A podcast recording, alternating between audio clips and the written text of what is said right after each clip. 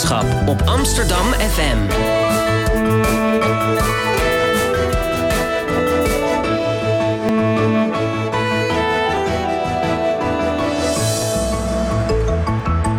Radio Swammerdam. Ja, een hele goede morgen en welkom bij Radio Swammerdam, het wekelijkse wetenschapsprogramma op Amsterdam FM, live vanuit de OBA. Mijn naam is Elmer Rikhoff en vandaag presenteer ik samen met mijn collega Luc Brands deze uitzending over het revolutionair potentieel van de mens in het dossier Revolutie. Ja, Luc, welkom. Goedemorgen. Goedemorgen. Fris en fruitig vandaag? Heerlijk, elke dag. Oké, nou mooi. Uh, vorige keer, uh, in de vorige uitzending hadden jullie het over de Amerikaanse verkiezingen, waarbij iedereen dacht en hoopte dat Clinton president zou worden. Uh, nou ja, uiteindelijk is het Trump geworden. En, ja, wij, wij zaten er inderdaad heel erg naast met onze vermoedens en onze voorspellingen, maar dat geldt voor meer mensen. Zeker. Ja, dus, maar wat denk je, is het nu tijd voor revolutie? Nou, misschien in de Verenigde Staten wel. En misschien hier ook als het zover komt uiteindelijk, dat wij zo iemand als hij verkiezen. Maar... Um, uh, ja, misschien wel. Misschien wel. Dus even, even afwachten eigenlijk. Ja, volgens mij geven veel Amerikaanse jongeren daar ook nu gehoor aan. Want er wordt heel veel gedemonstreerd momenteel. Ja. Nou, oké. Ik uh, ben eigenlijk heel erg benieuwd. Ik hoop dat het meevalt. Ehm, we hebben ook nog een columnist. Die is nu niet aan tafel. Dus die zou ik laten aankondigen. Maar dat is Bas Belleman. Ehm, maar daar kom ik later nog op terug. Ehm, ja, voor de meeste mensen zijn theocratie en democratie begrippen die absoluut niet samengaan. Populisten als Wilde spreken zelfs van de noodzaak om Nederland te de-islamiseren, om daarmee een democratisch Nederland veilig te stellen. Uh, Victor Kal denkt hier heel anders over. Bij Kal is juist theocratie noodzakelijk in een liberale democratie en is het de liberale democratie die theocratie mogelijk maakt. In zijn optiek vormt re religieus denken de basis voor het kritisch denken. Een kritisch denken dat zich oriënteert op een maatstaf dat buiten ons ligt en die wij niet in handen hebben. Volgens Kal is het kritische denken onmisbaar in een goed functionerende democratie.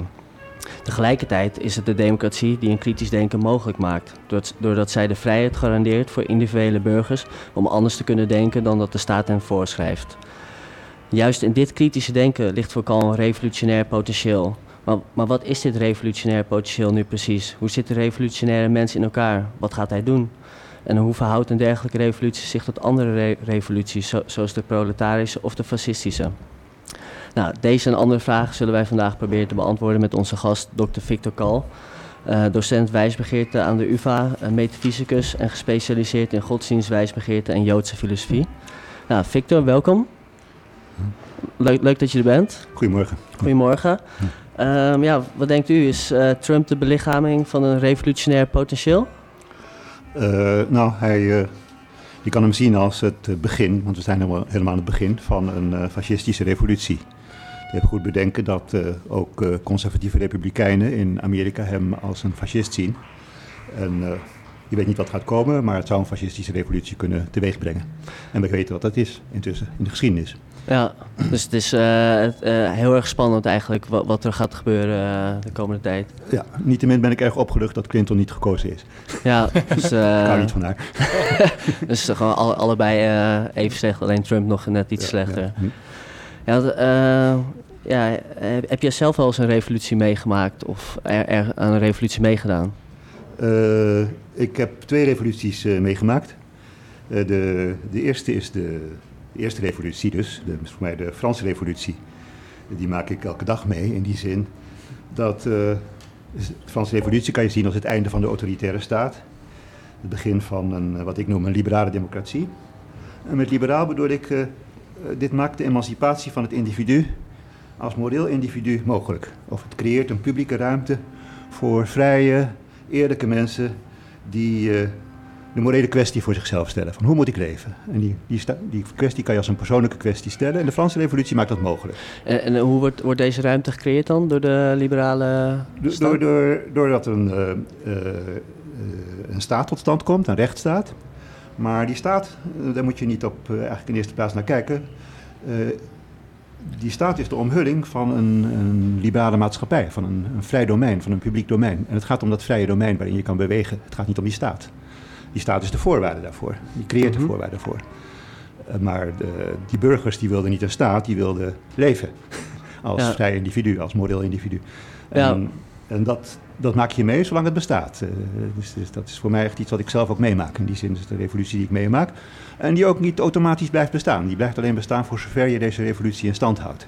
Je, je, ja. je kan hier recht staan, je kan verraad plegen aan de rechtsstaat, zoals uh, de, de fascisten ook uh, zouden willen. meteen gaan doen in hun spreken. En dan is het verloren. Dan, dat voel je ook meteen, het publieke domein, het vrije publieke, het open publieke, publieke domein gaat dan verloren. Het is het eerste wat bedreigd wordt. Dat zie je overal gebeuren op dit moment.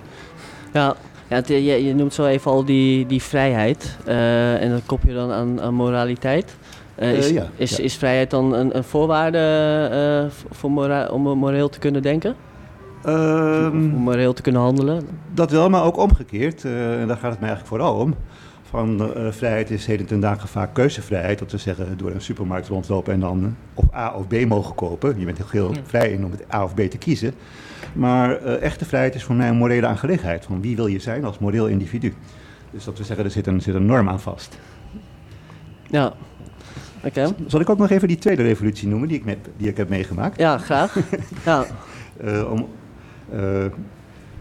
dus die, die tweede revolutie is voor mij, dat is persoonlijker, de ontdekking dat het, dat het kompas waar je als moreel individu op vaart, dat dat kompas niet dit of dat is. Dus dat is een kompas dat buiten je bereik is, wat ik noem uh, dat transcendent is. Hier komt de begint de metafysica. Dus dat kompas is een open kompas. En je kunt zeggen dat spreekt vanzelf, want hoe kun je vrijheid hebben zonder openheid? Van de andere kant is het heel lastig natuurlijk om een kompas te hebben wat eigenlijk nergens heen wijst, zo duidelijk. Het is een open kompas. Nou, en dat hoort bij de vrijheid. En dat meemaken, dat je dat dat je situaties als vrij mens in een publieke ruimte, dat is een tweede revolutie. En de hele verantwoordelijkheid die daaruit voortvloeit, die, die heb je nodig om die, uh, uh, om die tweede revolutie te kunnen hebben. Maar die vloeit dan als het ware voort uit die eerste revolutie die u net omschreef?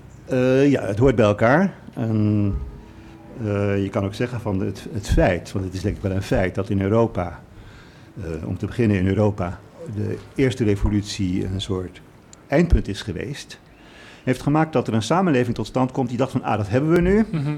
En nu zijn we klaar. In plaats van dat die Franse revolutie het begin was, is het het einde geworden. En toen kreeg je een samenleving die, waarvan je kan zeggen, nihilisme is daarvan een belangrijk kenmerk geworden. Namelijk een samenleving waarin de, de morele kwestie een gepasseerd station zou zijn. Als je een netjes, correct individu bent, die leeft, die zich houdt aan de wet, dan zou het klaar zijn. Alsof niet het morele leven pas begint.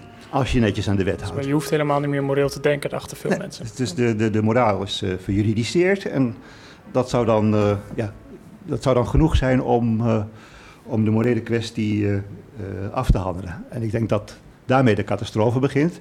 Die heeft opgeroepen twee pseudo-revoluties. Aan de ene kant de proletarische revolutie, aan de andere kant de fascistische revolutie.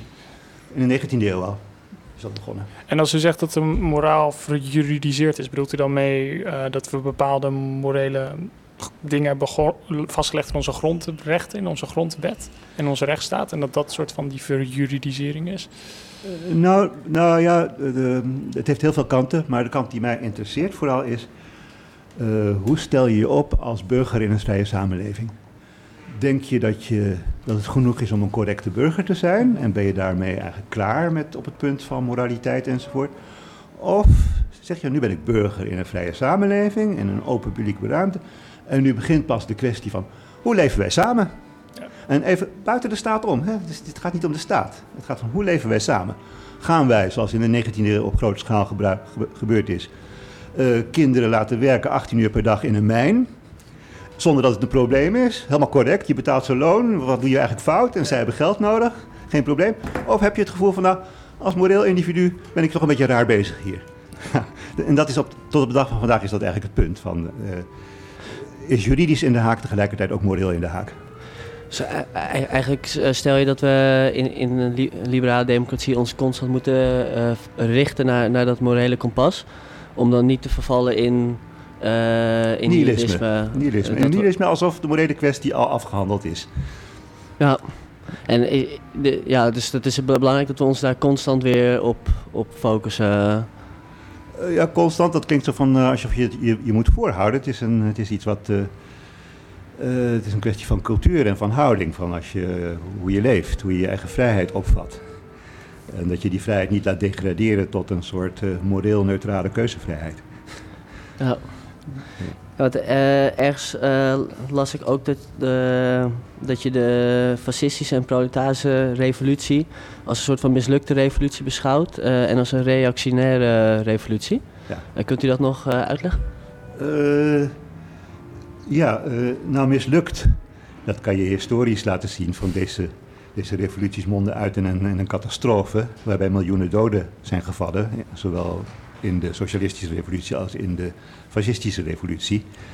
En uh, daarmee hebben ze hun eigen graf gegraven, kun je zeggen. Van hun eigen, ook in, in ieder geval hun morele krediet volledig uh, verspeeld. Ja. Uh, dat is één. Maar het, het, filosofische punt, of om het zo te zeggen, het metafysische punt, is dat beide revoluties die, die plegen verraad aan de vrijheid. Door het punt van eenheid, wat je nodig hebt voor een samenleving. Voor een samenleving heb je een punt van eenheid nodig. Van wat, wat houdt ons samen? Maar zij zien het punt van eenheid als een ingevulde eenheid. En dan wordt het een programma. En dan moet iedereen in dienst van het programma eraan geloven. Daar begint de gelijkschakeling. Uh, Zo'n programma is eigenlijk een soort van rechtssysteem, zou je kunnen zien. Nou, nee, het hoeft niet per se een rechtssysteem te zijn. Dat gaat de hele maatschappij door. Een rechtssysteem, bestuurssysteem is dit vooral. Het is meer dat... Recht zijn met voeten. Het recht bestaat niet meer. Het, is meer dat, het programma is meer dat een soort van machine waar die samenleving op zit. En iedereen wordt een radertje. Een organisatie die de hele samenleving in zijn greep neemt. Ja. En uh, daarmee is het, de openheid van de vrijheid is verloren. En reactionair betekent dan van de, die openheid die van de Franse revolutie eigenlijk het belangrijkste resultaat vormde. Die openheid die, eh, die verdwijnt dan van het toneel. En je kan ook meteen zien, de rechtsstaat, uh, die, die is er even later niet meer. In die zin reactionair. En dat, dat zie je onmiddellijk voordat uh, de hedendaagse fascisten aan de macht zijn gekomen. Zie je dat in een van de eerste symptomen van het feit dat ze fascist zijn, is dat ze de rechterlijke macht beginnen te geringschattend over gaan praten. En dat is over de hele linie zo. Nou, eigenlijk wat je vandaag de dag Ook, ook weer ziet gebeuren met, met Trump en, en Wilders. De hele zooi doet het, ja. Ja. Nou goed, uh, uh, ja, zo, dadelijk meer hierover. Uh, ik zie dat eh, Bas Belleman eh, is intussen aangeschoven bij ons aan tafel. Ja, hey. Bas, welkom. Sorry voor de vertraging. geef niet. Waar, waar, gaat je column over zo dadelijk? over een anti-revolutionair gedicht van Shakespeare. Oké. Ik ben heel benieuwd. Uh, en ik uh, stelde aan Luc en uh, Victor al, al, de vraag van... Nou, de Amerikaanse verkiezingen zijn geweest. Trump is verkozen tot president. Denk jij dat het tijd wordt voor een revolutie? nou ja, die, die, is ook al wel half gaande, denk ik. Ja, dat, dat, dat, dat lijkt me wel. Ik, ik, weet niet of het een revolutie moet zijn die dan de hele macht omverwerpt. Maar er moet na een tijdje iemand toch een keer op anders gaan stemmen, lijkt me. Ja, ja anders stemmen en... Nou ja, dan, dan, heb je dus ook andere politici nodig. ja, een revolutie. Ja. ja ik, ik, ga, ik ga nog niet uh, met een kanonnen schieten hoor. Nee, Was dat je vraag of nee toch? Uh, Bedoel je dat, uh, dat, dat, dat, dat het met geweld omver zou moeten worden geworpen? Misschien, of misschien ook niet. Dat, maar jij, jij, laat het in het midden nog... Ja, dat, laat maar tegen geweld pleiten. wat, vind jij zo, wat vind jij zelf eigenlijk, Elmer? Ja, ik, uh, ik vind het absurd dat, dat Trump president uh, is geworden. En uh, ja, ik weet niet, ik hoop dat het allemaal meevalt, maar ik vrees het ergste. Dus ik denk dat het tijd wordt dat we allemaal in ieder geval gaan opstaan en heel erg kritisch worden. Dus dat, ja. Maar goed, ik denk dat het nu tijd wordt voor, voor een liedje van David Bowie, Rebel Rebel. Ik kijk even naar Henk in de techniekhok of die er klaar voor is. Dat, hij steekt zijn duim op. Nou, hier komt hij. David Bowie met Rebel Rebel.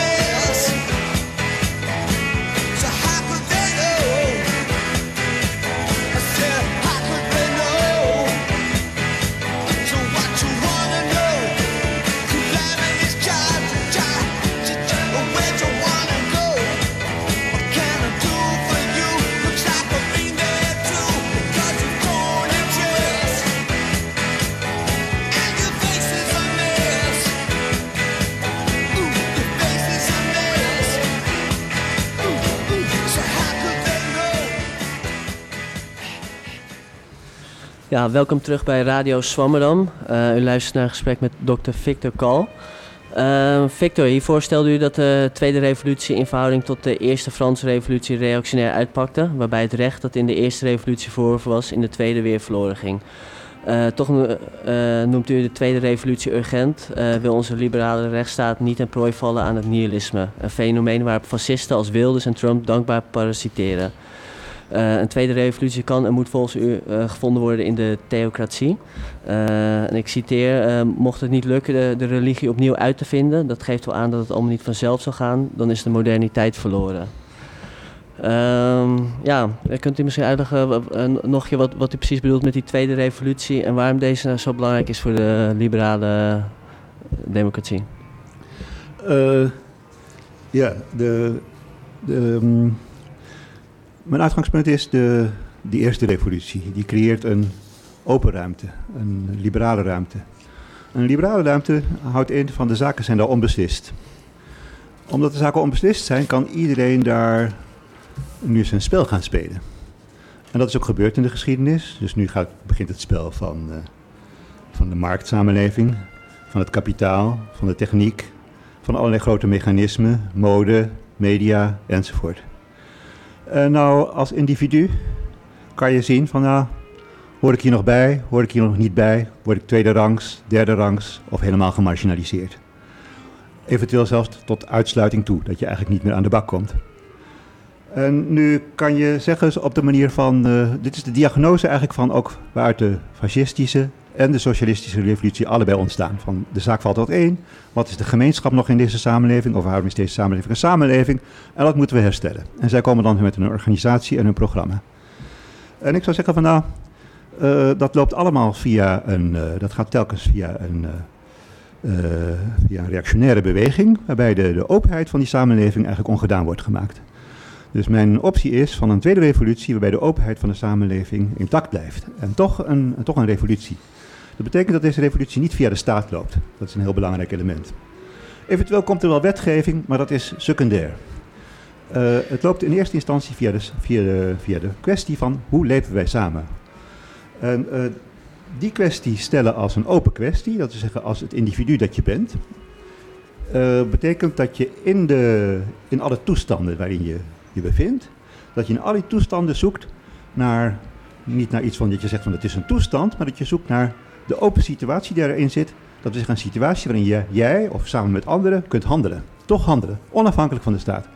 Dus als je het een naam wil geven, is dit eerder een, een anarchistische revolutie dan een socialistische of een fascistische revolutie. En een anarchistische revolutie betekent dit is niet één grote organisatie die het doet. Dit is iedereen die het doet en ook permanent doet. Het is nooit af. Want in toestanden raak je voortdurend verzeild, in normaliteiten, of hoe je het ook noemt. En die normaliteiten vragen telkens om een, om een grensoverschrijding. Daar zit revolutionaire in. En die grensoverschrijding, die moet je vinden in een situatie. Die moet je ontdekken. En dat is de morele kwestie. Van wat, wat moet ik doen? Hoe kan ik leven? Hoe kan ik de uitsluiting die plaatsvindt omzetten in van dat mensen ingesloten worden? Dat ze meedoen, dat ze geïntegreerd zijn. En dat je niet zegt van, nou, jammer dan, van zij doen niet mee. Of zij zijn tweede rangs. Of zij zijn nu, uh, zij zijn nu de mensen die onder liggen. Ja, Wil ik daar iets over vragen? Ja? dan, dan vul je die vrijheid al wel in. Want dan zeg je van ja, we, willen wel vrijheid hebben, maar dan moeten ze dus wel uh, vriendelijke vrijheid kiezen. Zo, je hebt natuurlijk nu juist de vrijheid om onvriendelijk te zijn. Dat, dat is een deel van wat die kiezers doen. Voor mij heeft het niets te maken met vriendelijk of onvriendelijk. Je, als je ergens een normaliteit doorbreekt, word je niet als vriendelijk gezien. Het is, de, het is net, net, zo onvriendelijk als wat dan ook. En in zekere zin veel onvriendelijker, omdat je het niet direct politiek maakt, maar heel persoonlijk. Zou zeggen van ja, dit wat jij doet als moreel individu creëert uitsluiting. En ik spreek je erop aan als moreel individu. Niet als politiek individu, of niet juridisch, maar als moreel individu. Nou, dat vinden mensen het meest pijnlijke wat er is. Gewoon jij daar, zeg je tegen iemand. Dus het is niet een kwestie van vriendelijkheid. Nee, maar ik bedoel te zeggen dat als, verantwoordelijkheid. Jawel, maar als iemand dan zegt, nou, we kunnen nu ons eigen morele kompas kiezen en ik uh, kies toevallig het kompas dat ik geen zin heb in kleurlingen naast me. Dat, ik bedoel, hoe vervelend ook, dat is toch juist de consequentie van, een, uh, van dat je geen kompas wil hebben?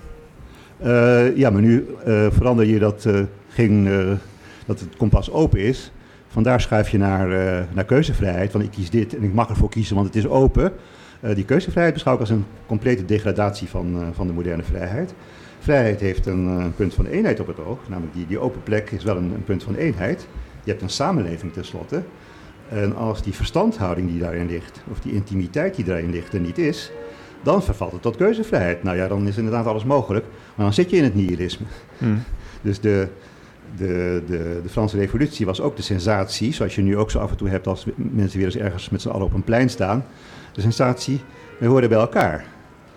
En, en die intimiteit is, uh, vormt wel de basis.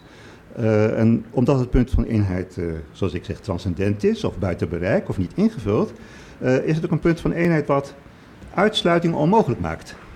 Dus dit is het punt van eenheid van een samenleving. Zo, zo beleeft deze burger dat. Als je dat loslaat en zegt van ja, dat punt van eenheid dat is open. En dus betekent dat ik eigenlijk geen punt van eenheid meer heb. Dus ik doe waar ik zin in heb. En eigenlijk is er dus geen morele kwestie. Dan, uh, dan is alles verloren, zou ik zeggen. Dat is wel de keerzijde hiervan. En dat is de manier waarop juist het nihilisme het opvat. Van uh, er is een soort façade, een legaliteit. Nu ben ik een correcte burger. En nu kan ik lekker mijn eigen gang gaan. Want er is geen morele kwestie meer. Want ik ben tenslotte correct. Ik kan mij wat zeggen. Dat is nihilisme. Het is al door Nietzsche al gezegd. Het is de Kierkegaard gezegd. Iedereen heeft dat gezien. En uh, wat, als ik dan zo luister van, uh, we moeten ons richten op, uh, op vrijheid, om niet te vallen tot, tot nihilisme. maar, maar, maar hoe, hoe, hoe, ziet dat er in de praktijk uit? stel, ik, ik wil nu kritisch zijn, ik wil me openstellen. heeft u een voorbeeld daarvan? Of? voorbeeld is heel simpel. wij hebben een samenleving met allerlei mensen die op de een of andere manier gezien worden als moeilijk. Dat gaat niet alleen om vreemdelingen, maar het gaat ook om mensen die een beetje vreemd zijn. Bijvoorbeeld mensen met een psychiatrische geschiedenis, of mensen met voor jou een andere kleur, of mensen met voor jou een geschiedenis die je niet aanspreekt. En gewoon alle milieuverschillen die er zijn. En nu kan je zeggen van, nou, wat heb ik met jou te maken? Het is een houding. En je hebt iets met iemand te maken, je bent met iemand samen. En je kan je distancieren. Je kan ook zeggen van, nu heb ik met deze mensen te maken. Wat gaan we doen? En het is een open vraag, want je hebt geen ervaring met zo'n persoon. En het is lastig. Met mhm. iemand anders is het makkelijker. Maar je gaat zeggen, wat gaan we doen? Wat gaan we samen doen? Als open vraag. En die houding is naar mijn gevoel beslissend op kleine schaal en op grote schaal. Veronderstelt dat dan ook dat je een soort van cosmopoliet moet zijn? Uh, uh... Vind ik een heel mooi woord. Ja. ja cosmopoliet geeft aan dat, uh, dat uh, je referentiepunt niet alleen niet ophoudt bij de grenzen van jouw staat, van de nationale staat, maar dat je het punt van eenheid uh, verderop zoekt, zodat het meer mensen omvat. dat maakt je tot een cosmopoliet. Dus voor mij is het ook zo dat de liberale democratie kun je niet verenigen met een nationale democratie. De liberale democratie is in principe altijd ruimer dan de natie waarin die gestalte krijgt. En dus een dynamiek van, van, twee, ook van, cosmopoliet, van een cosmopolitische gemeenschap en een nationale gemeenschap, die er ook altijd is. Ja, en, en daarin ligt dan ook de ruimte om, om anders te kunnen denken, uh, om kritisch te kunnen denken. Als je dat, uh, in die liberale democratie heeft in feite de ruimte voor alles, juridisch. Uh, alleen die ruimte, het tere punt is, maken mensen werk van die ruimte. En daarvoor moet je iets van een cosmopoliet hebben, om nog een keer aan te sluiten bij jouw woord. Nou, dus, dat, ja, dus we moeten dan cosmopoliet zijn, kritisch denken, ons richten na, naar de vrijheid. En de reactionairen gaan juist de andere kant op. Hè? Die, die zoeken hun toevlucht in het nationale. Mag, mag ik misschien vragen, Victor, um, in hoeverre is dan die tweede revolutie een soort van bestendiging van de eerste revolutie? Is het niet een revolutie erop gericht om dat nog beter te consolideren, als het ware? Um, nou, zo zou ik niet zeggen. Van de, de uh, ik vind het niet helemaal, niet helemaal vervelend wat je zegt, maar de, uh, ik zou zeggen, die tweede revolutie die laat zien wat de zin is van de eerste revolutie. Want die, die eerste revolutie had, noem ik de emancipatie van het individu als moreel individu. Die burger die wordt nu niet meer gekapitteld door een monarchale macht, door een klerikale macht of door welke macht dan ook. Die mag nu als individu zelf beslissen, moreel. Maar dan moet hij wel een moreel individu willen zijn in die samenleving. Als hij zegt van nou dit is mooi geregeld in deze samenleving juridisch en als moreel individu ben ik nu ook verdwenen, ja, dan werkt het averechts. Okay, dus... En omdat die, die staat nu niet meer kan verplichten tot een moreel individu zijn, is het kwetsbaar. Als dat individu er geen werk van maakt, dan komt het vanzelf in het nihilisme terecht. Dus het gaat niet vanzelf goed. Oké. Dus het is meer een vervolmaking van de eerste revolutie. En, en uh, de tweede stap die erbij hoort, ja. zeggen, die, waardoor die eerste revolutie zin krijgt. Oké, ja, precies. Ja. Okay. Uh, zou je dan ook kunnen zeggen dat het uh, revolu revolutionair potentieel van de mens dan in, in, de, in dit kritisch denken ligt, of in de mogelijkheid tot kritisch denken? ja, zonder meer. Ja, ja. Nou. Maar bij het lastige van kritisch denken is, is uh, kritisch denken is makkelijk als je een soort programmaboekje hebt en dan kijk je in het programmaboekje of de zaken beantwoorden wat in het programma staat. En dan ben je dus heel kritisch over de zaken. Maar als je een vrij mens bent, kijk je, heb je uiteindelijk geen programmaboekje. De zaak is open. Jouw, jouw punt is open. Dus het is telkens opnieuw als open vraag de vraag stellen, hoe moet het? En daar ook vertrouwen in hebben dat je die vraag zo kunt stellen. En, en dat is, is de, dat is, is de, de kritische houding die hoort bij een vrije mens, zou ik zeggen. Is het ook niet een beetje begging the question? Is het ook niet dat je zegt, ik stel die vraag en daar, daar volgt al bijna een antwoord uit? Um, dat noem ik uh, vertrouwen hebben in het stellen van de vraag. Ja, zeker. Dus, uh, je stelt de vraag en dan, uh, bij wijze van spreken, als iemand die s'morgens opstaat en als open vraag stelt van, nou, daar ben ik weer, wat staat mij te doen vandaag? En dan kennelijk vertrouwen in heeft dat hij te zien krijgt uh, wat hem of haar te doen staat. Je kunt ook zeggen vanuit aan zo'n vraag moet ik niet beginnen. Het is veel te open. maar ik, ik beveel zo'n vraag juist wel aan. Wat staat mij te doen? Niet in functie van welk programma dan ook. Mm. En dat heb je nodig om, uh, om te includeren, oftewel om een samenleving te hebben. Mm. zou je dan ook kunnen zeggen dat, dat we eigenlijk als burger moeten wel een soort van dissident zijn in een staat, zeg maar?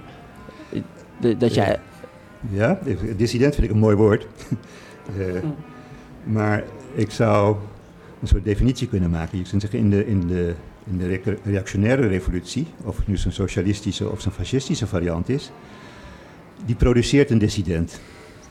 Je kunt zeggen, in een liberale democratie, als die functioneert, is iedereen dissident. Ja, omdat in, die andere, in die reactionaire samenleving ben je als dissident een uitzondering. Hè, en daarom heet het ook dissident. Maar je hoort dissident te zijn. Want er, er, is altijd normaliteit in elke samenleving. Dat is onontkoombaar. Dat is ook goed, kun je zeggen. Want dan is er weer een rustpunt. Ja. Maar die normaliteit, die, daar moet je weer doorheen. En dat, dus er wordt van je gevraagd om te kijken van moet ik hier niet dissident zijn. Dat is ook de normaalste zaak van het wereld. Wij, wij, spreken elkaar tegen, we beginnen discussies en dan verwachten we ook van elkaar dat, uh, dat we gewoon in een soort openheid uh, elkaar ongezouten allerlei kritiek uh, meedelen. Ja, dus eigenlijk op het moment dat je zelf nadenkt en kritisch, kritisch nadenkt, dan, dan ben je eigenlijk al dissident. Ja. ja. Dus dat, uh, uh, want u noemt dat ook wel religieus denken, uh, of met ander woord theocratie. Van, van, waar deze benaming? Het is wel een stapje wat je nu zet. Want alles wat, wat we tot nu toe bekeken hebben, is dat, dat gaat niet over theocratie. Oké. Okay. Dat, dat klinkt echt anders. En het is een woord wat ik ook niet overal uh, gebruik. Je hebt het mm. ergens opgepikt. Ja. uh, uh, omdat het een, een, woord is wat wij moeilijk mee, moeilijk mee kan werken. Want theocratie is gewoon wordt negatief gewaardeerd. Dus je moet het uitleggen. Nou, nu je het woord op tafel hebt gelegd, zal ik, zal ik iets doen. Want theocratie is voor mij heel simpel. Want als je de open vraag stelt, van wat staat met te doen? Of hier heb ik een toestand. Hoe kan ik hier een situatie van maken die open is? Die een uitweg biedt, zodat er geen uitsluiting plaatsvindt, uh, dan, dan bezit je nog niet het inzicht wat maakt dat je daar, eruit komt. Je stelt alleen de vraag van uh, wat staat mij te doen, hoe kom ik hier uit?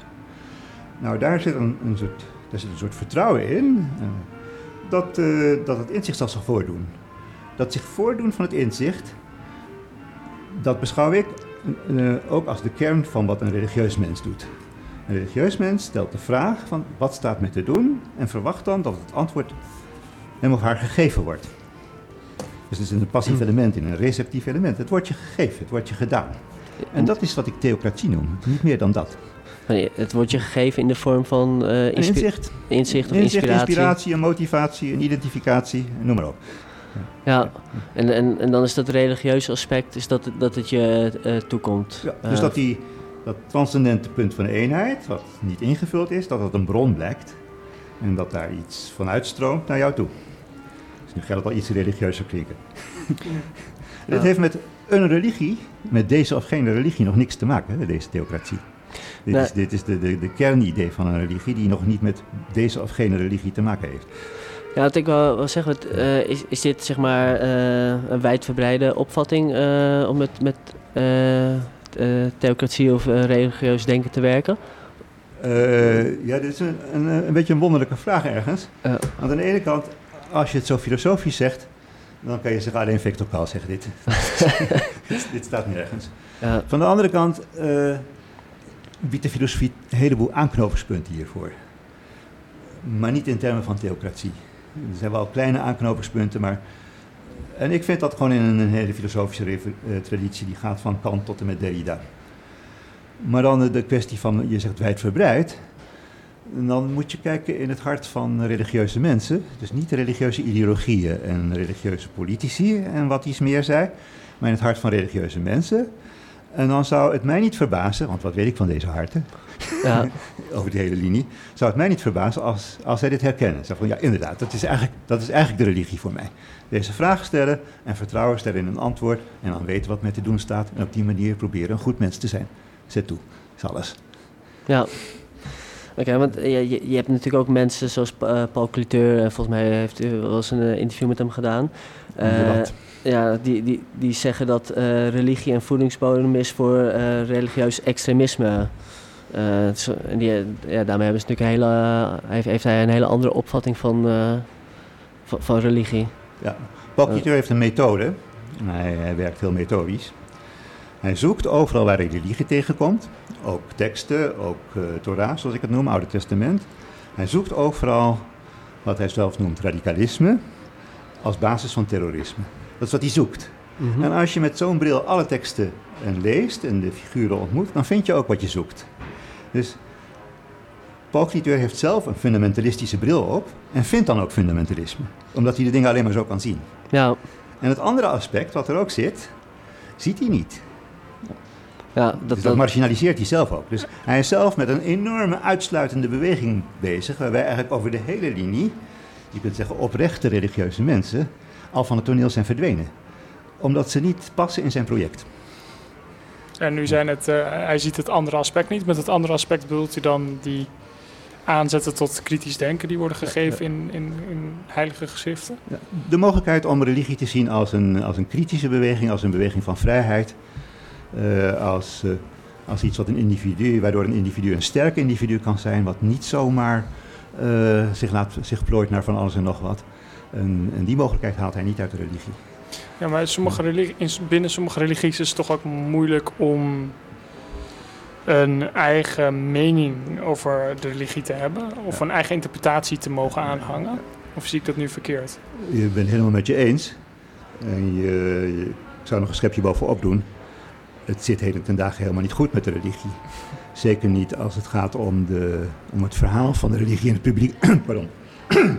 het verhaal van de religie, zoals dat klinkt in het publieke domein, is niet helder. Nee. Wat maakt dat de religie eigenlijk ook niet kan klinken in het publieke domein op dit moment, want niemand snapt het meer. Het is geen helder verhaal. Uh, niemand weet waar het over gaat. Het, wordt, het is exotisch, het gaat meteen over, over kleding of over, uh, over besnijdenis. Of, het gaat allemaal over rare dingen eigenlijk als het over religie gaat. En nooit over de kern van de religie, want die is onbespreekbaar geworden. En dat ligt ook aan de religie zelf, zoals die erbij ligt op dit moment, in zijn verschillende varianten. De, de, de representanten van die religie zijn slecht in staat tot het, tot het maken van een verhaal.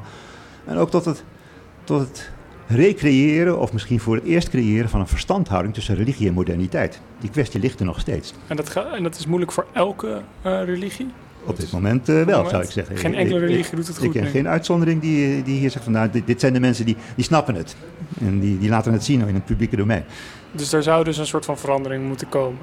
Uh, dat lijkt mij wel, ja. ja. ja, ja. Want vijf, het is, uh, in 2016 is het 500... Het is Lutherjaar volgens mij vandaag, dit jaar. Uh, omdat het 500 jaar geleden is dat Martin Luther uh, de religie ter discussie stelde. En eigenlijk zult u zeggen van, er moet weer zoiets gebeuren dan. Ehm, ja, hoe dat moet gebeuren weet ik niet. ik heb wel één optie, dat is een beetje bevooroordeeld. Ik ben filosoof. Mhm. de, je kan in de geschiedenis laten zien dat in Jodendom, Christendom en Islam... wat voor Europa het belangrijkste is dat daar steeds een verhouding is geweest tot de filosofie. En dat die verhouding een aantal keren verstoord is. En die verstoring die, die moet gerepareerd worden. Als het buiten de filosofie omgaat, meen ik, dan gaat het buiten de inzicht om. En dan krijg je nooit een religie die een bondgenoot wordt van emancipatie. Het moet via inzicht gaan. Okay. Het moet via de verlichting gaan. Dus er moet meer ruimte zijn voor filosofie dan binnen de... Ja. Ja, okay. En dat is in de geschiedenis van de religie is dat, is dat er op grote schaal geweest. Er zijn verbindingen geweest tussen jodendom, christendom en islam en de filosofie. En die, die, die verbinding moet, uh, moet hersteld worden. Het is niet zo makkelijk, want de filosofie is er heden ten dagen als volstrekt geseculariseerde filosofie niet zo geschikt meer voor als voorheen. Het is moeilijker geworden, ergens. Ja. ja. Ja, ik uh, wou uh, graag uh, door met de column van Bas Belleman. ik weet niet of je er klaar voor bent. Ja hoor. Oké. Okay. Ik ben er, jij gaat rechtstreeks erin? Geen, geen liederen tussendoor? Of, geen liederen, of jij, jij moet nog nee, iets willen zingen? Ik ga weer gaan zingen, ja, ja, ja. Nee, dat ga ik niet doen. Nee, ik, ehm, ik zat inderdaad de vorige keer ook in de revolutie-uitzending. En toen had ik een gedicht beschouwd van uh, Bert. Ik draai een kleine revolutie af. En eh, ik moest nu denken aan alle revoluties in de kunst. Vooral in de 20e eeuw had je heel veel avant-garde stromingen. En de een kwam op en verwierp de volgende weer. Uh, en na een tijdje uh, hadden ze daar niet meer zoveel zin in, die kunstenaars. De avant-garde stopte. Het idee van een revolutie in de kunst verdween. Je hebt het in de mode ook gehad. Je had de ene mode na de andere. En toen kwamen er eerst retro-stromingen. Maar je had ook normcore. Ik weet niet of jullie dat kennen, maar dat is de hardcore normaal gedragen dat je, zeg maar de Seinfeld-personages. Dat werd dan een modebeeld. En uh, toen moest ik er opeens aan denken dat bij Shakespeare dat eigenlijk al bekend was. Die uh, wonderlijke Shakespeare die schreef een literatuur waarin hij allerlei technieken al gebruikte die later ook weer opnieuw werden bedacht. Van dubbelzinnigheid en vormexperimenten. Een beetje zoals Rembrandt ook allerlei technieken van de impressionisten al lang beheerste. Die later allemaal weer opnieuw opspeelde. En er is ook een gedicht dat een antwoord lijkt op de vraag van... Goh, waarom schrijf je niet eens anders? Waarom doe je het niet een keer op een andere manier? En dat is uh, sonnet, 106, uh, 100, nee, sorry, sonnet 76.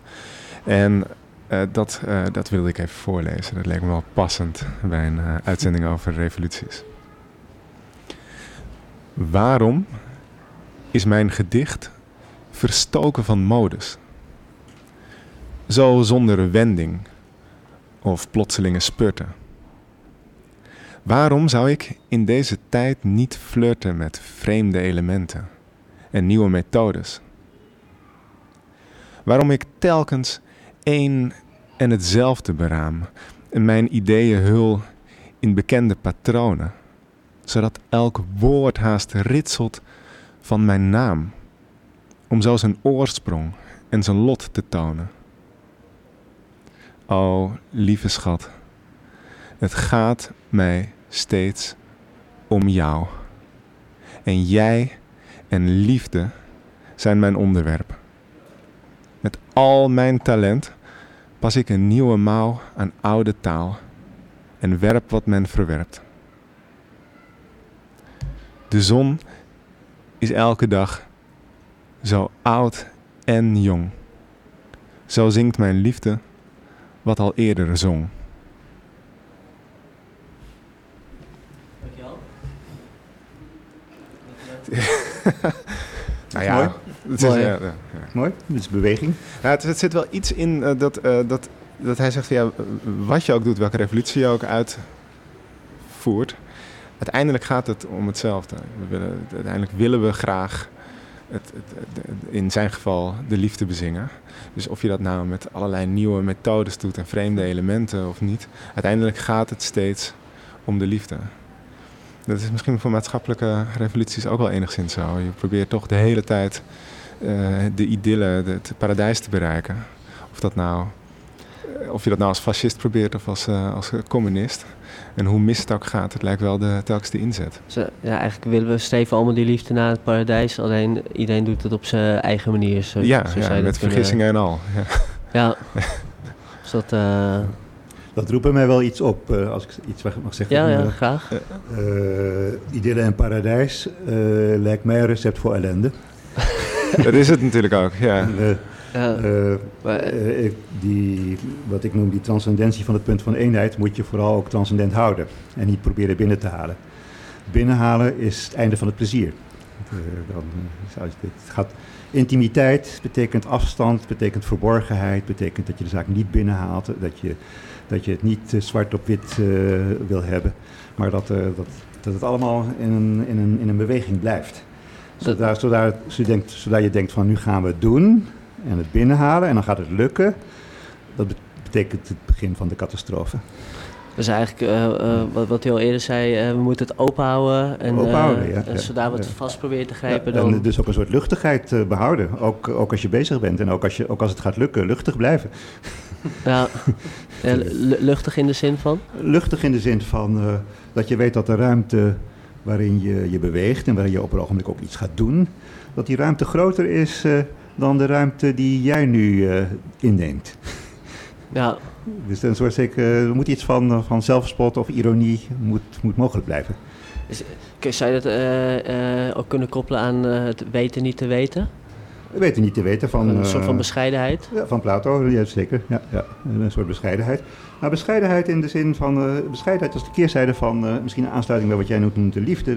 Bescheidenheid in, als keerzijde van hartstocht. Van juist om je, omdat je in, hartstocht, in je hartstocht heel, iets heel sterks, iets heel sterks hebt... dat hoort voor mij ook bij de religie, er zit iets heel sterks in... eh, moet je niet de pretentie hebben dat sterke ook eh, goed en wel te kunnen realiseren. Dan, dan ga je te ver. Eh, een hartstocht realiseren is, is raar, vind ik. Zelfs dat zat al in Shakespeare. dat was een onbereikbare liefde, ja, dat kon hem niet vangen. Ehm, ja, ik wil eigenlijk eh, nog wat dieper ingaan eh, op het soevereine individu. Dat is ook iets wat, eh, wat in de teksten voorkwam eh, eh, die, die, die ik van jou gelezen heb. Ehm, ja, zou je daar wat dieper op in kunnen gaan? Eh, wat, wat, wat, wat is het soevereine individu en eh, waar- waarom is deze zo belangrijk? Ehm, ja, Eh, het woord soeverein individu, eh, daar ben ik mee begonnen. toen, ik begon, eh, toen ik na te denken over, die, die, over, over revolutie, over de Franse revolutie. Van de monarch is de soevereine monarch. Die monarch is onthoofd. Dat was de Franse revolutie. En dan zou je kunnen zeggen van daarmee is de soevereiniteit eh, van tafel. Maar ik zou zeggen nee, die soevereiniteit is niet van tafel, die soevereiniteit is nu gedecentraliseerd. Nu zijn wij allemaal kleine soevereintjes. Dat is de bedoeling van de revolutie. Niet dat de soevereiniteit verdwijnt, maar dat die, dat die nu wordt verveelvoudigd. Van, dus die soevereiniteit die moet behouden worden. Met het absolute ook wat erin zit, wat er in die absolute monarch zat. Dus die soevereiniteit moet niet afgeschaft worden. Dan krijg je machteloze, zinloze, uh, dwarrelende individuen. Dus die, die verantwoordelijkheid van die monarch, die is nu gedecentraliseerd. Dat is heel lastig natuurlijk, want zoveel monarchjes in een samenleving, hoe krijg je dat nog bij elkaar? Dus nu moeten we met elkaar praten. dat zal wel moeten. Dus hier begint het maatschappelijk debat, hier begint de pluriformiteit, want ze zullen het niet allemaal met elkaar eens zijn, enzovoort. En wat is nou de waarde van die soevereiniteit? Die, die, die soevereiniteit is, wordt, duidt een soort kracht aan, hè, van soeverein. Uh, um, uh, de waarde van die soevereiniteit is, is dat die dat hij niet blijft steken in, in toestanden. Je wilt handelen, je wil, je wil, de, je wil toch dat de zaken anders gaan. Dus, dus elke toestand wordt door een soeverein mens gezien als een situatie. Van wat kan ik doen? Wat staat mij te doen? Mhm. Hoe kan ik de normaliteit die hier eerst doorbreken? Soevereiniteit is, heeft ook het aspect, en dat is ook heel, eh, heel traditioneel ergens. Uh, Wellebeck, zijn boek uh, Onderwerping, gaat daar helemaal over heeft een aspect van wat hij heet, noemt onderwerping, hè? onder verwijzing naar de islam in zijn boek. Ja. Maar ook onder verwijzing naar de Franse koningen. En de, dat is het element van soevereiniteit voor een eindig individu. Want wat zijn wij mensen nou helemaal? Wij zijn helemaal niet soeverein, voor zover we eindig zijn. Dus voor een eindig individu kan een soeverein, soevereiniteit alleen bestaan in een relatie. En die relatie is de relatie tot, tot het punt van eenheid. En daarom is de kern van de soevereiniteit in mijn ogen ook religieus. En wordt die bedreigd antwoord op jouw eerdere vraag, wordt die bedreigd als de religie uit de samenleving verdwijnt. Dan, gaat, eh, dan wordt de, de soevereiniteit van de mensen in die samenleving die wordt ondermijnd. Die, die bestaat nog wel en de vrijheid gaat niet zo snel verloren, gelukkig niet. Mhm. Maar eh, het kan niet meer ter sprake gebracht worden. Want nu moet er iets onder tafel gewerkt worden, namelijk dat die eindige mens als eindige mens toch soeverein is. Nou, dat krijg je niet rond. Ja. En dat, dat kom je, vandaar kom je vanzelf in de keuzevrijheid terecht. Dat is de, de, eigenlijk de logische uitkomst van dit verhaal. De willekeurvrijheid. Ja, een andere vraag die uh, bij mij naar boven kwam is van... dan, dan, dan heb je uh, het absolute waar, waar al die soevereintjes zich, zich op richten... Uh, maar de, in mijn, voorstel, mijn beleving kan, kan zoiets bijvoorbeeld rechtvaardigheid zijn. En als iedereen zich dan richt naar, naar rechtvaardigheid, dan, dan zou je uiteindelijk toch allemaal op, op hetzelfde uit kunnen komen? Of is, is dat een illusie? Als dat zou kunnen, als die rechtvaardigheid in een boekje opgeschreven staat, dan kun je gezamenlijk dat boekje elkaar voorhouden. Ja. Zoals in de tijd het boekje van Mao. Zo van, of de, de, de één pagina van uh, Wilders. ja. Dat, uh... Maar uh, de, het punt is, als, als je zegt van dat dit transcendent is, en dat hoort, hoort bij religie, is het niet ingevuld. En betekent dat dit punt van eenheid, dat herken je wel, dat heb je ook gezamenlijk. Maar het is tegelijkertijd het begin van een invulling die juist bij, bij verschillende mensen verschillend uitpakt. En het begin van een debat dus, het begin van een gesprek met elkaar. Ja, en dat, dat debat dat, dat moet dan zorgen dat mensen dichter bij elkaar komen. En... Door een debat, niet door gelijkschakeling. Dus dat, is de, dat is de tegenstelling. Hè? Dus uh, zodra je de, de socialistische en de fascistische revolutie gaat het ook op het punt van eenheid en dat wordt doorgevoerd in de samenleving. Maar de methode is de gelijkschakeling. Iedereen moet nu op dat punt wat wij hebben en dat staat in het boekje en, en uh, uh, volg dat nou maar. En anders wordt het, maken we het je lastig. Ja. Dat is de gelijkschakeling. Uh, ja, dan had ik nog een andere, gewoon, misschien een simpele vraag, maar kan, kan alles een maatstaf zijn? Of is, want ik hoorde wel vrijheid, nou, rechtvaardigheid noemde ik al zo even. Maar zou, zou ja, uh, ik weet niet precies wat je nu bedoelt, maar alles een maatstaf. De, dat punt van eenheid is er één. Hè? Ja. Dus is, en die vrijheid is er ook één. We hebben niet meer woorden hier. We gebruiken steeds het woord vrijheid. En we gebruiken het woord vrijheid voor iedereen. Dus niet zo van vrijheid bij jou is iets anders dan vrijheid bij mij. Vrijheid is vrijheid. En, dat, en hoe kan dat nou één zijn, terwijl wij toch allemaal zo verschillend zijn? Dat kan omdat het open is. Want op het punt van openheid kan je niet differentiëren krijg je vanzelf eenheid. Dus die openheid staat ook borg voor de eenheid. Ja. Zodra je gaat invullen en gaat zeggen van nou, vrijheid betekent uh, punt 1 tot en met 10 en dat zijn die en die punten, ja, dan is de vrijheid ook verloren. Dat is geen vrijheid meer, dat is dictatuur. Ja, dus uh, het is de bedoeling dat we het gewoon open laten.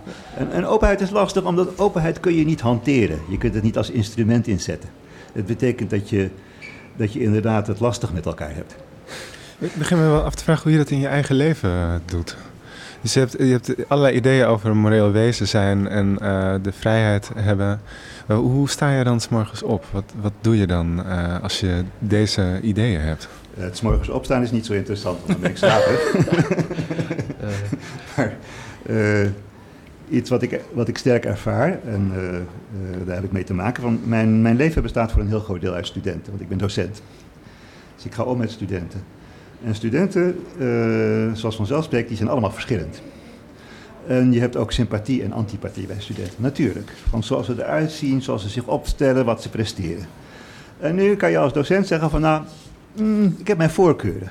Maar je kan ook zeggen van nou, ik heb met deze persoon te maken. Nu ga ik met deze persoon er wat van maken.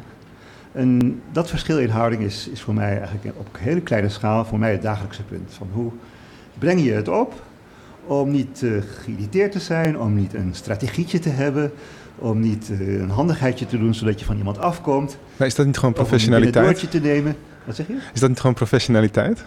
Je kan het professionaliteit noemen. ja, maar hoe zou je, professionaliteit in, in de moderne samenleving is een professionaliteit waarin vrijheid zit. Het is wel niet zo vreemd wat ik zeg. Nee, nee, het is ook niet vreemd. Ik, ik, probeer, het, ik probeer even te kijken naar het, naar het dagelijks leven. Wat, wat, wanneer, uh, voor mij binnen de familie of zo, wanneer, wanneer je het idee van ja, nu moet ik uh, een houding vinden met, met vrijheid en uh, bijvoorbeeld de vraag van, van de familie om samen kerst te vieren, terwijl je er eigenlijk geen zin in hebt. Of, of wat voor momenten, of weet ik wel, of je een vluchteling in huis neemt of niet. Wanneer heeft u dat nou ervaren, dat, u, dat, dat zo'n dilemma had? Voor mij is het niet een dilemma. Het is, het is een bepaalde houding die je, die je in je hebt, die je, probeert, die je probeert in je te hebben. Van een houding van, van niet afschuiven, niet, niet uitsluiten. En dat kom je, kom je telkens opnieuw tegen in allerlei kleine dingen. Dus dat is niet zo van, nou nu heb ik een groot dilemma of zoiets. en ik onthoud dat ook niet op die manier. Van, het, is, het is dagelijks. Het is, nou, soms is het ook moeilijk, toch? Het is soms een opgave. Ja, maar ik heb geen voorbeeld bij de hand. Je vraagt naar een soort, soort markant, markant verhaal, dat heb ik niet nee? op dit moment. Nee. Misschien, misschien zo dadelijk, maar nu niet. Okay. Nee. Um, ja, we hebben niet heel veel tijd meer, maar ik, ik ja. wou toch nog wel een um, vraag van wanneer is een revolutie moreel gerechtvaardigd? ja, is... die, die eerste revolutie hebben we gehad. Ja in de wereld die zichzelf liberaal noemt en democratisch. Betekent niet dat dat een soort kant-en-klare zaak is. Daar is voortdurend nog wat te doen op dat gebied. Mm -hmm. Maar die tweede revolutie, die is permanent aan de orde. Die is ook nooit voorbij. Dus als je zegt van wanneer is die gerechtvaardigd, zou ik zeggen elk moment. Want elk moment zou je een vrij mens kunnen zijn. En ben je dat niet vanzelfsprekend. Ja. Je bent wel burger misschien in een liberale democratie. Maar daarbij ben je nog geen vrij mens, persoonlijk. En dat weten mensen donders goed eigenlijk. van hoe vrij ben je nou eigenlijk? Je zit vast aan van alles. Ja, dus eigenlijk in, in jouw opvatting van revolutie is, uh, ja, uh, is, is het juist uh, ja, is altijd moreel gerechtvaardigd om gewoon... Moreel gerechtvaardigd, urgent. zou je kunnen zeggen noodza noodzakelijk? Noodzakelijk, aan de orde, ja. ja. Elk moment moet je kijken van, ja, wat, hoe ben ik een vrij mens? dat is niet af of zo. Het is nog zo van gisteren ben ik vrij geweest, vandaag hoeft dus niet of zo. Dat is, dat is onzin. ja, en dat vind ik ook nog wel een interessante vraag. Want die kwam de, de vorige uh, uitzending van Revolutie kwam die naar voren, volgens mij door, door Bas. Van wanneer is geweld gerechtvaardigd? Uh, of is, die is geweld nooit gerechtvaardigd? Of, dat is natuurlijk wel misschien een lastige vraag binnen, binnen jouw idee van revolutie. als, je, als je al in een, in een liberale democratie leeft dan heb je in principe met geweld niets te maken. Je bent daar onder elkaar als burgers die met elkaar praten. In een uh, open publieke ruimte. Uh, geweld is daar niet aan de orde. Pas als die, als die liberale democratie degenereert door reactionaire bewegingen, dan begint daar de intimidatie. Nog niet geweld, maar wel intimidatie. Als dat verder gaat, dat betekent dat de, de Franse revolutie, de, de rechtsstaat, wordt teruggedraaid. En als die rechtsstaat wordt teruggedraaid, dat betekent dat de uitsluiting ook kracht van wet gaat krijgen. En dan is geweld aan de orde. Dat betekent dat je nu mensen die uitgesloten zijn, dat je daarvoor moet gaan inzetten. Eventueel ook met geweld. Ja. Dat hebben we gezien in, in de oorlog. Ja, en in, in, in, in zo'n geval is, is geweld uh, gerechtvaardigd. Het Hitlerregime is opgerold door geweld. Ja. En niemand had er een probleem mee. Nee. Dus dat, uh, wil jij daar nog op reageren? Nee, nou ja, dat was de vorige keer ging het over die krakersbeweging. Hè? Dat, toen, uh, toen ging het over het geweld in die zin. Ja. ja. Ja, maar geweld in, in de samenleving zoals Nederland nu is, zou je niet uh, voor je zien. Uh, Lijkt me niet aan de orde. Nee. Dus, er is ja. zoveel mogelijk om, uh, om te doen voordat je aan geweld toe bent. Mm. Dus het is vergezocht om nu geweld te willen gebruiken. Zie ik niet, zie ik niet hoe, dat, hoe dat gerechtvaardigd kan zijn. Ja, en dan uh, ja, misschien een van de laatste vragen. Wat, wat, wat staat de revolutionaire mens uh, te doen? Uh, heb, heb, heb, je nog advies voor, voor ons? nou, het eerste advies is je, jezelf serieus nemen. En het tweede advies is trouw zijn aan toestanden. Dus je kan, je kan zeggen als het ingewikkeld wordt, dan draai ik me om en hoop ik dat ik het niet meer zie. dat is magisch denken. Magisch denken is overal aan de orde. Uh, magisch denken doorbreek je door, uh, door te zeggen van nee, ik moet, ik moet de moed hebben om trouw te zijn aan de onverkwikkelijke toestand die er is. En van die toestand moet ik een situatie maken. Een situatie die open is. En dat is de kunst, van een toestand een situatie te maken. Dat vind ik een mooi om mee af te sluiten. Dus jezelf serieus nemen en trouw zijn aan uh, toestanden. nou, we zijn, we zijn aan het einde gekomen van de uitzending Revolutie. Uh, ik hoorde eindtune inmiddels ook al. Um, um, ja, ik dank hierbij de gasten Victor Kal en Bas Belleman. Uh, uiteraard ook mijn collega Luc en Henk die vandaag achter de knoppen stond. volgende week zullen Mirjam en Misha in gesprek gaan met Lia Karstens over stadskinderen en hoe het is om op te groeien in de stad. wilt u verder op de hoogte blijven van ons laatste nieuws? Volg ons dan op op Twitter en Facebook. Uh, fragmenten van de uitzending kunt u later vandaag terug beluisteren op de website van Amsterdam FM. En de gehele uitzending is terug te beluisteren via onze website www.radioswammerdam.nl. is met een S, Radio Swammerdam. Met een S, ja, ik spreek het uit met een Z. Uh, of via onze podcast, Soundcloud of Stitcher. Zoek die dan op Radio Swammerdam. Mijn naam is Elmerik op graag tot volgende week. Dankjewel. Dank u wel.